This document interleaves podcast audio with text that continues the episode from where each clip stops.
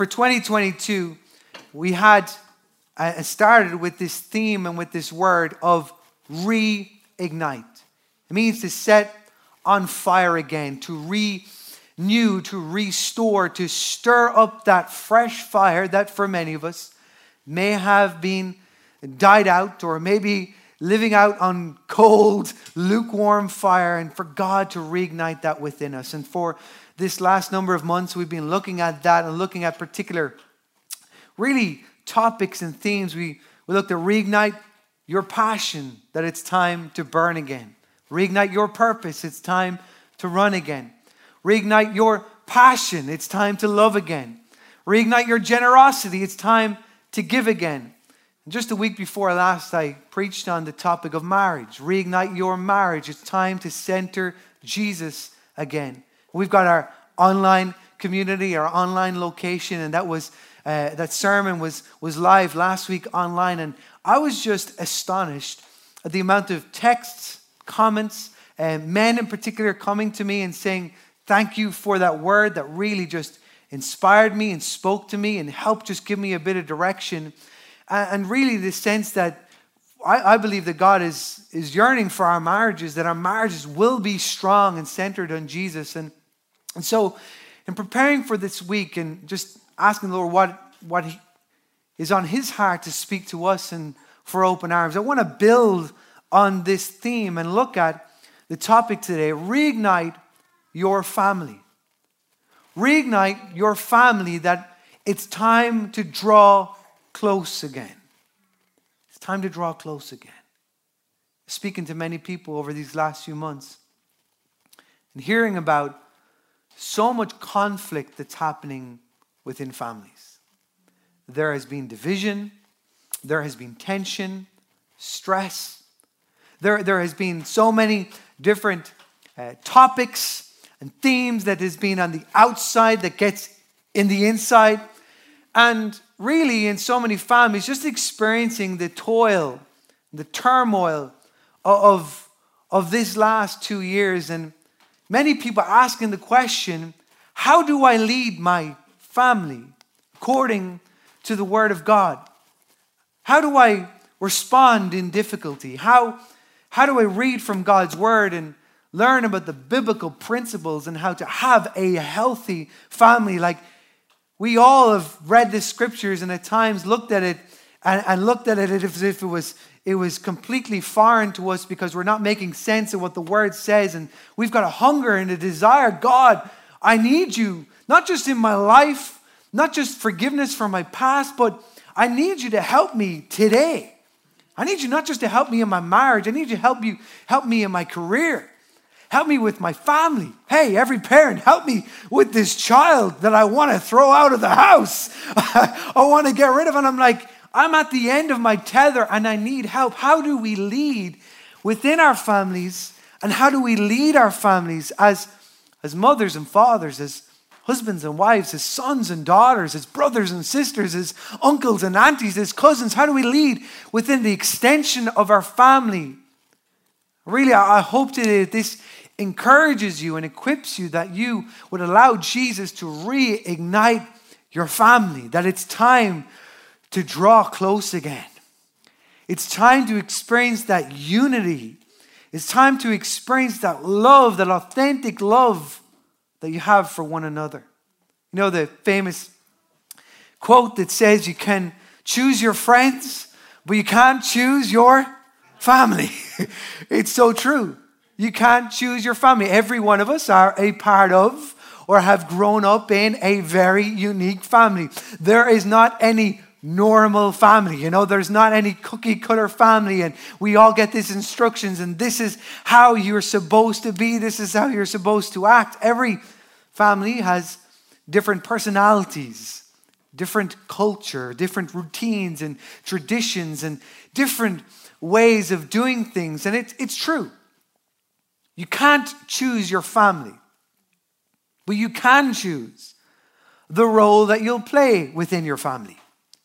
You can choose your attitude within your family. You can choose the heart that you're going to have a heart of forgiveness and repentance, or a heart of bitterness and anger. We can choose how we lead our families and how we lead within our families. For those of us, especially as, as parents or as future parents and preparing in the future, especially those who may be spiritual fathers and mothers and mentors to other people, you know, it, it is so important as we lead our family that we lead them, firstly, in a healthy way, but in a way that produces health within our family.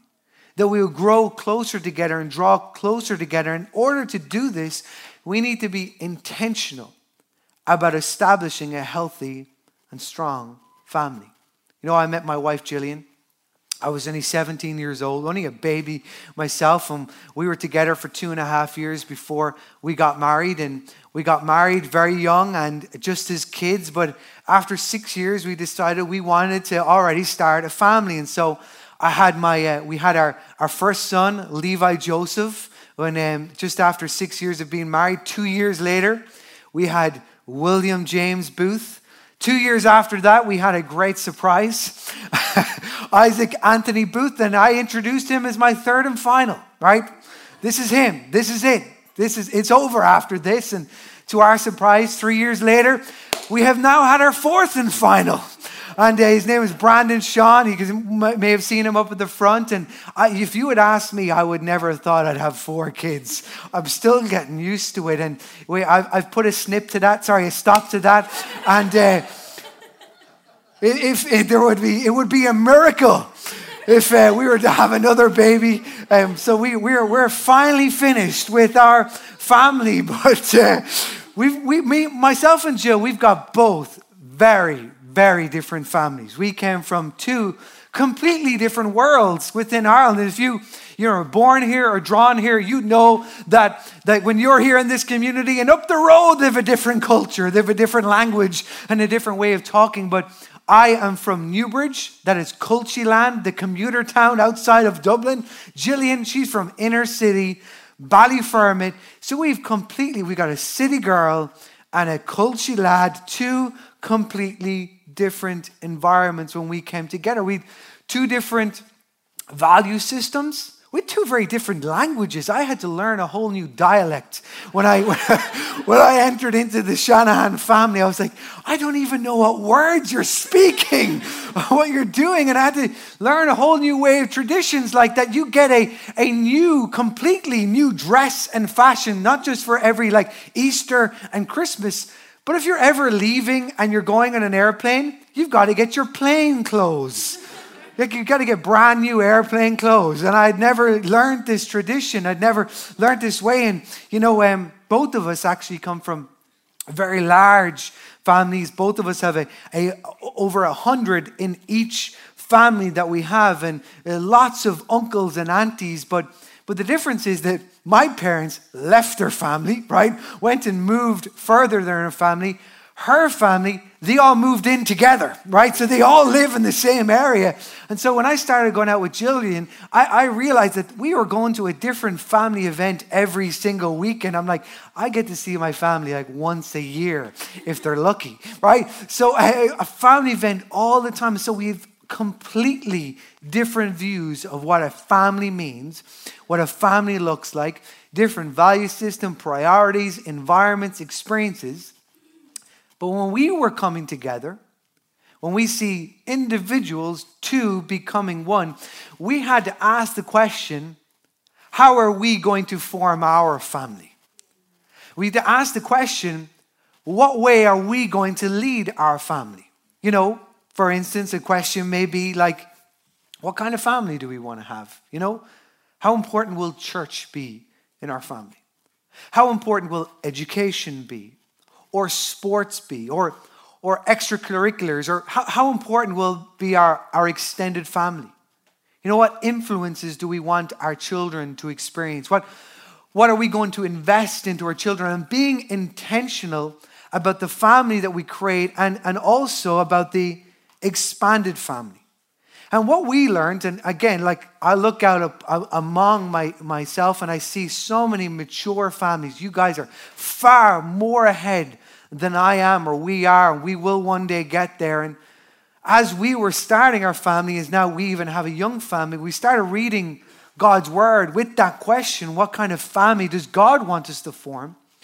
But also talking to wiser and more mature adults who have, you know, are tried and tested, we, we learn that there are some very essential principles that God has given us in order to have a biblical family. That God has not only sent us Jesus Christ and the gospel, that He has sent us a way of living as men and women in our marriages and in our families.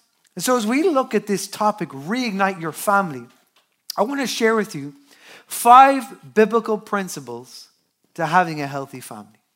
Five biblical principles that we can adapt and apply to our life. And this is for everyone who has a family, everyone who is in a family, or everyone that one day will have a family. You hear what I'm saying? So I think I covered everyone. And each of these principles, I, I'm not just talking today to parents with children. I'm talking to you with as a son or a daughter who can lead up in their parents and can lead around in your siblings. I'm talking to individuals within your families because I know from speaking to you and also speaking to so many the conflict, the tension, what goes on in your family, sometimes feeling helpless, sometimes feeling like, what can I do and how can I help? These biblical principles will be ones to just to refocus you, to get you back into God's word first and foremost, but also to give you hope that it's not all about you and it's not all up to you. You serve a God who we sang earlier on is a great God, a great God who can lead us as we lead our families. That as we follow God, that we can actually follow Him and actually lead those around us. So, as we look at this, I really want to encourage you to, to take notes, to write these down, to apply these to your life. If you're, again, going to begin a family in a far time from now, that, that you would really instill these within your heart. That you may have not even met your partner, but that when you do, you know the family that I want to have. You know the family that I want to lead. And these are biblical principles built on biblical wisdom. And this is important for Proverbs chapter 24, verse 3. It says this it takes wisdom to have a good family, and it takes understanding to make it strong. What is wisdom? Wisdom goes beyond training and material. The scripture says that the wisdom is the, be- the beginning of wisdom is the fear of the Lord. The fear of the Lord is the beginning of wisdom. Wisdom is divine wisdom, godly wisdom, biblical wisdom received from God, given to us. And it says it takes understanding. That means it takes focus. It takes actually that you can't just receive it, you've got to apply it. You've got to understand the biblical principles and you've got to walk them out. You've got to live them out. That it takes wisdom to have a good family and understanding to make it strong. So here's the very first biblical principle in having a healthy family. And I believe it's the most important principle, and it's this authentic faith. Authentic faith. What's the difference of authentic faith? Well, inauthentic faith or fake faith. Not real. There's a great difference between calling yourself a Christian family and actually living out and being a Jesus centered family. There's a great difference between hearing the wisdom of God and actually having understanding and applying it. There's a great difference from where Jesus is not just part of your family, but that he's at the center of your family you have an authentic faith, that you have a real faith. And what we see today, and I've experienced this especially during these last two years, is that we've seen that we've got many people who may be Sunday Christians. Not, not you, not any of you here, you know, so, so it's okay. But, but uh, uh, the pandemic has revealed this that it has become convenient to follow Jesus. And what I mean by that is that we can now follow Jesus with just this. We have everything that we need on this our phones, uh, we've got uh, our Bibles, we can pray to God, we can watch church, we can um, be able to communicate with other people without ever seeing them or ever being in, uh, around them. Uh, and we can actually live out a faith that we think may even be, you know what, I'm reading my Bible, I'm going to church, I'm following Jesus. But actually, when we question and look at, at the center of it, is it an authentic faith? Is it an authentic faith? And as you look at your own life right now, and as you ask that question, am I living out an authentic faith within my family? Because here's the good news that God has got the grace and the strength for you to lead your family in every situation. And, and if you're at the place and you're like, Sean, that's me, you know what? I'm not actually living out an authentic faith within my family. You know what? We've got the grace of God to be able to go to God and say, God, I ask for your forgiveness, and now I'm going to lead with an authentic faith. So I want you to hear me that today. There's not condemnation, there, there's not in any way you feeling bad, but it's actually to come to the realization hey, I got to get serious in this. Because I, I may be experiencing religion, which is the things of God, and it can it can be going to church, it can be reading my Bible and praying, but am I living out and experiencing the power of God? Am I receiving the anointing of God to lead my family, to be the parent that He's called me to be, to be the child that He's called me to be, to be the spouse that He's called me to be? As you look and you look inwardly and you ask yourself that question, Am I living out an authentic faith? And the question is, how can we do this? The answer is by drawing close to Jesus. The best marriage, parenting, or family advice that you will ever hear is this draw close to Jesus. Draw close to Jesus. As you draw close to Jesus and you allow him in your life and in your family, you will see that faith rise within you. Where you Jesus is at the center of your family and you're truly drawing closer again. Proverbs chapter 14 verse 26 says reverence the Lord for the Lord gives a man deep strength. His children have a place of refuge and security. Look who benefits from having a relationship with Jesus that it's authentic, that's real, that's dynamic, that's vibrant is our children, is our spouse, is our siblings, is, is those who look to us that as we draw close to Jesus, as we have a, a reverence for the Lord, it brings a deep strength. Joshua 24, verse 15 says, Choose for yourselves this day whom you serve. But as for me and my household, we will serve the Lord.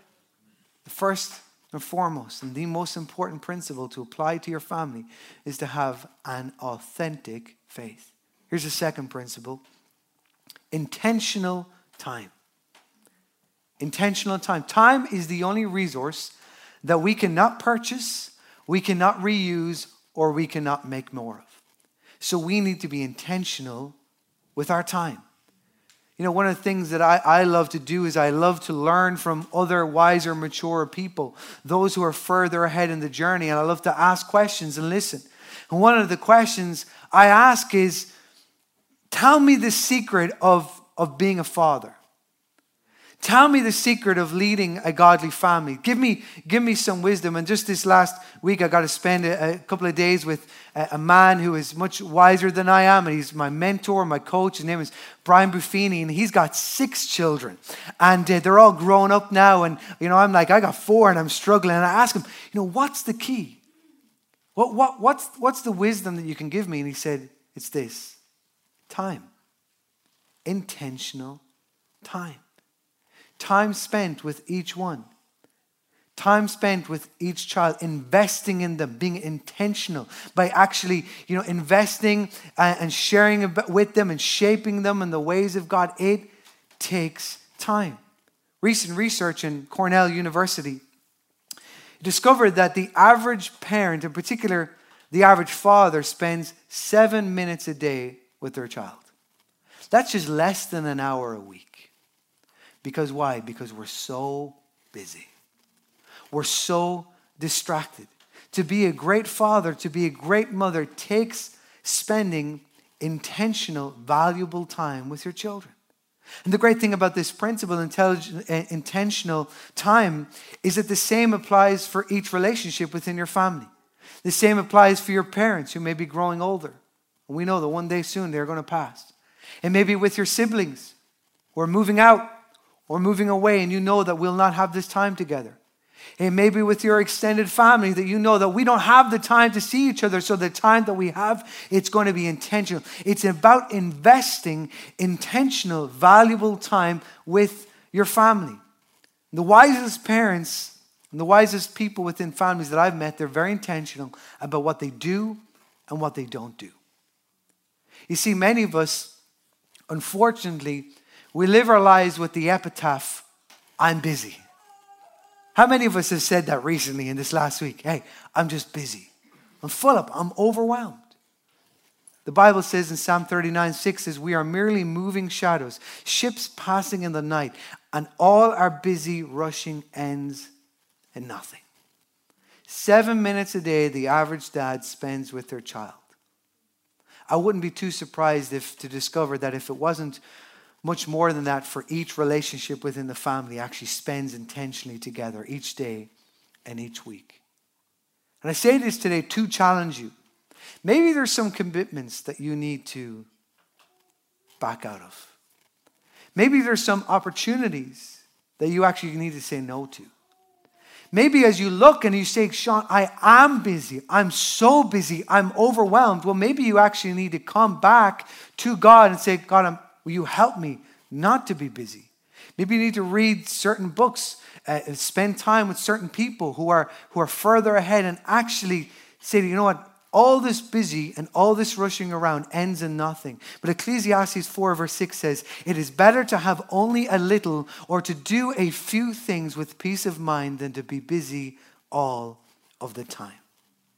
It's about intentional time, investing intentional time with each person within our family. Here's the third principle discovering purpose. Discovering purpose. This impacts both principles. You need to have genuine, per, genuine and authentic faith in order to have a genuine purpose. And you need to have purpose in order to know what you need to be intentional with your time. Maybe you're at a season of life where your purpose is right now is to have a family. Therefore, you need to be intentional with your time with your children. Maybe your purpose right now is to be single, and is actually your purpose is to build up in your career. Well, that is your purpose. That's where you need to spend your intentional time. Maybe you're an empty nester and, and you're at a different season, and your purpose right now is to travel or to sell the home and move to a different place and to actually spend time with one another. You need to ask the question with your, firstly, authentic faith, intentional time, but to have and discover your purposes. Acts 20, verse 24 says, However, I consider my life worth nothing to me. My only aim is to finish the race and complete the task the Lord Jesus has given me. My only aim, my focus, is the purpose that God has given me. You know, many children today are struggling within our homes, our schools, and our universities. And one of the reasons for this is because they've not been taught to discover their purpose. They're trying to be good at everything. They're trying to be good at everything that comes their way and everything that they have to follow and do, whether it's in sports or education, and they go on social media and they see the lives that they're aspiring to be. It's like, I've got to be good at anything, but in the midst of it, they're not learning their purpose, discovering their purpose. For me personally, I, I know I'm not good at everything. There's some things that I am awful at. Uh, in, in school, I was a C plus student or actually C minus student, if I'm to be honest, right? I, I was an average person, average student, you know, not many great qualities. I wasn't the leader of the class, the leader of the sports team, nothing like that. But by God's grace, He, he encountered my parents. We, I grew up until five years old. They did not know Jesus. They met Jesus, and through the relationship with Jesus and the wisdom they received, they never put the pressure on me to be someone that I'm not, but instead actually helped shape and equip the qualities that God had given me. I believe that this is crucially important for our lives, each of us personally, for our children, and for our spouses, and for our families. Because it's coming to a place and actually helping you discover your purpose, discover your focus, discover your aim, And in that, helping with the disappointments of the things that you're not good at and you fail in, but strengthening the things and the good gifts that God has given you. And this is so true, and this can be applied to each area within our family is to equip ourselves and to equip others and resource them and develop them and to speak into that, to encourage our family members, to encourage our children, to encourage our brothers and sisters, to encourage our parents and say, hey, God's got a plan and a purpose for your life. Yes, you may have failed. You may have fallen, but God can forgive you. He can redeem you. Once you come to Him, you can experience a newness. Hey, you are not below, but you are above in Jesus. You are not the tail, you are the head. You have, he has given you a fresh way, a new way to follow Him. And you speak into their lives and you speak out what God has put in them. In particular, men, husbands, dads, we, we need to learn this because Ephesians 4:29 says, "Do not let any unwholesome talk come out of your mouths, but only what is helpful for building up others according to their needs. You know, we, we have a particular responsibility because I know most men struggles to vocalize and verbalize the good things. We at times can be the ones to, to break down, not to build up. But it says according to their needs or according to their purpose, their calling, their gifting.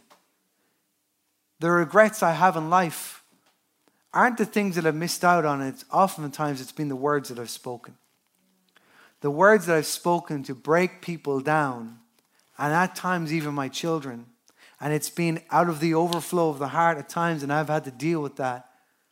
But the words that were able that were spoken to break people down rather than to build them up.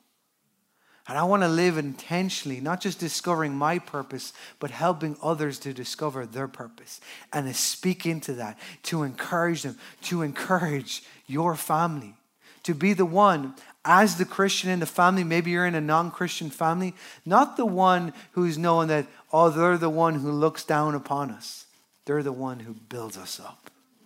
They're the one who speaks into us, who has the hope, who I want to come to with my problems because I know that they've got the solution. I know that when I come to them, I don't experience shame and condemnation. I experience grace and forgiveness. They could shape and lead our families with the purpose that God has given us. Here's the fourth principle is right relationships. Every one of us are the sum total of the relationships that we have.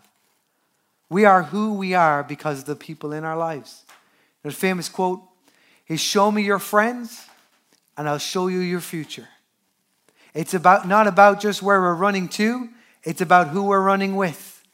This is so important. It's it's important as parents for the relationships that our children are surrounded with.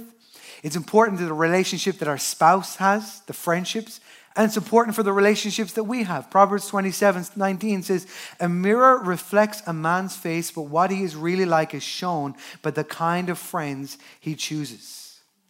The best decision you will ever make is the relationships that you will make, the friendships you will have. What I'm supposed to do and where I'm supposed to go is not as important as who I'm supposed to be with. The people who I've surrounded myself, the relationships, the friendships. Proverbs 13 20 says, He who walks with the wise grows wise, but a companion of fool suffers harm. We need to get our children among good relationships and good people and keep them away from bad relationships. We need to get ourselves around good relationships. And there's some friends who we may not want to let down, but there may be some friends that we need to keep a distance from because the wise grows mature and wiser with the wise. A companion of fools suffers harm. 2 Corinthians 6:14 says, "Do not be yoked together with unbelievers." And this is crucial, and that the context of that scripture is husbands and wives, when you're finding a spouse, when you're falling in love with someone, that you be crucial not to be yoked together with an unbeliever. For what do righteousness and wickedness have in common? Nothing. Or what fellowship can light have with darkness? They can't. We must be focused on making the right relationships and leading our spouse and our children in doing the same. Who's in your life that you need to let go of? And when I say that, I, I don't mean like, I was at church today and the pastor told me I can't be friends with you anymore. right? That's, that's not what I'm saying. And maybe you just need it, just distance. Rather than spending every week, maybe we just spend it once a month, a couple of times a month. May mean you actually reaching out. You, you may have heard me over the, especially the last few weeks, I talk about mentors, coaches, people. I got to get in an airplane to fly over to just to be in the time with them. By God's grace, through this pandemic, we've had the innovation of Zoom that we can meet. We don't even have to be in the same room and we can spend time. Say, hey, can I meet you for coffee? Can I meet you for lunch? I want to learn from you. I want, I want to grow. I want to learn how to be a better father, mother, husband, wife. I want to learn to be a better son and daughter. I want to learn how to be one who shapes my family. You know, recently I've just been with a friend of mine. He's been in a journey with Jesus and he's been growing and walking with the Lord. And within his family, of course, he's, within his family, like most families, um, not many Christians within the family.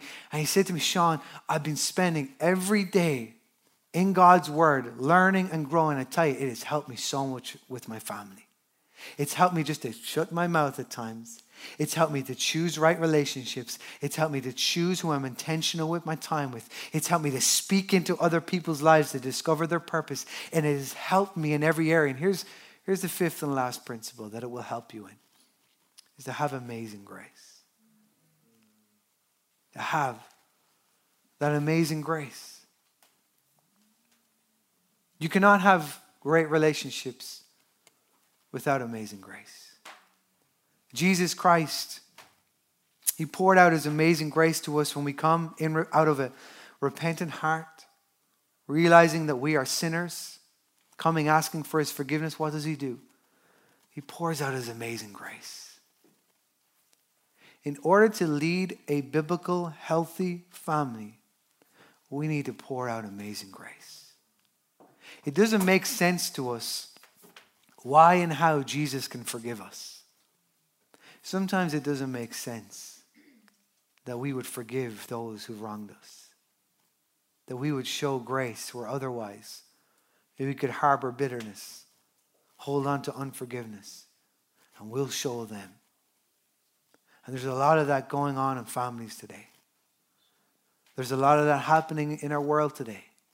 What if we were going to choose to pour out the same amazing grace that Jesus has poured out on us and pour out in our relationships. That rather than living with that frustration of why don't they just get it? Why can't they just be like? I've experienced this, and Jillian has experienced this a lot with our, our parents. There can be frustration as a son or daughter because you want to your parent to lead you in such a way or to be a certain person. But when you realize that when you become a parent, you go, ah, there's grace there because there's a wisdom from Jesus and there's an understanding. We're all just human, we're all just figuring this out. They may have wronged me, but you know what? Rather than actually filling that space with tension, with anger, with frustration. I'm going to fill that space with God's amazing grace. The grace of God. Here's just very practically. There's Ephesians 4 32. It says, Be kind and compassionate to one another, forgiving each other, just as in Christ God forgave you. You'll never have to forgive someone else more than Jesus has forgiven you. Think about that for a. You'll never have to forgive someone else more than Jesus has forgiven you. How do we live this out? Firstly, is acknowledging our own mistakes. Romans 3:23 says, "For all have sinned and fall short of the glory of God." We're all sinners under God's grace. Jesus said it like this in Matthew 7. Why do you look at the speck of sawdust in your brother's eye and pay no attention to the plank in your own eye. How can you say to your brother, Let me take the speck out of your eye, when all the time there is a plank in your own eye? You hypocrite. First take the plank out of your own eye, then you'll see clearly to remove the speck from your brother's eye. acknowledging my own mistakes. Here's the second is abandoning my right to get even. Romans 12, 19 says, Do not take revenge, my friends, but leave room for God's wrath. For it is written, It is mine to avenge, and I will repay, says the Lord. Here's the third and final apply God's grace to every relationship. 1 John 4, sorry, 1 John 3:16 says, This is how we know what love is. Jesus Christ laid down his life for us. Why, why would he do this? Why does he choose to forgive us when we deserve to be punished? 1 John 4 9 and 10. This is how God showed his love among us. He sent his one and only Son into the world that we might live through him. This is love, not that we love God, not because of what we've done, not that we are a good person, but that he loved us, sent his Son as an atoning sacrifice for our sins. Dear friends, since God so loved us, we also ought to love one another. That we might apply the same amazing grace to each relationship in our family. So we're going to get ready to take communion together. Communion is, is, is remembering and responding to the grace of Jesus Christ. So why don't we just close our eyes for a moment? Want to lead you into a prayer. Maybe, maybe this is a prayer you've said countless times, but just to take an opportunity before we take communion together to say these words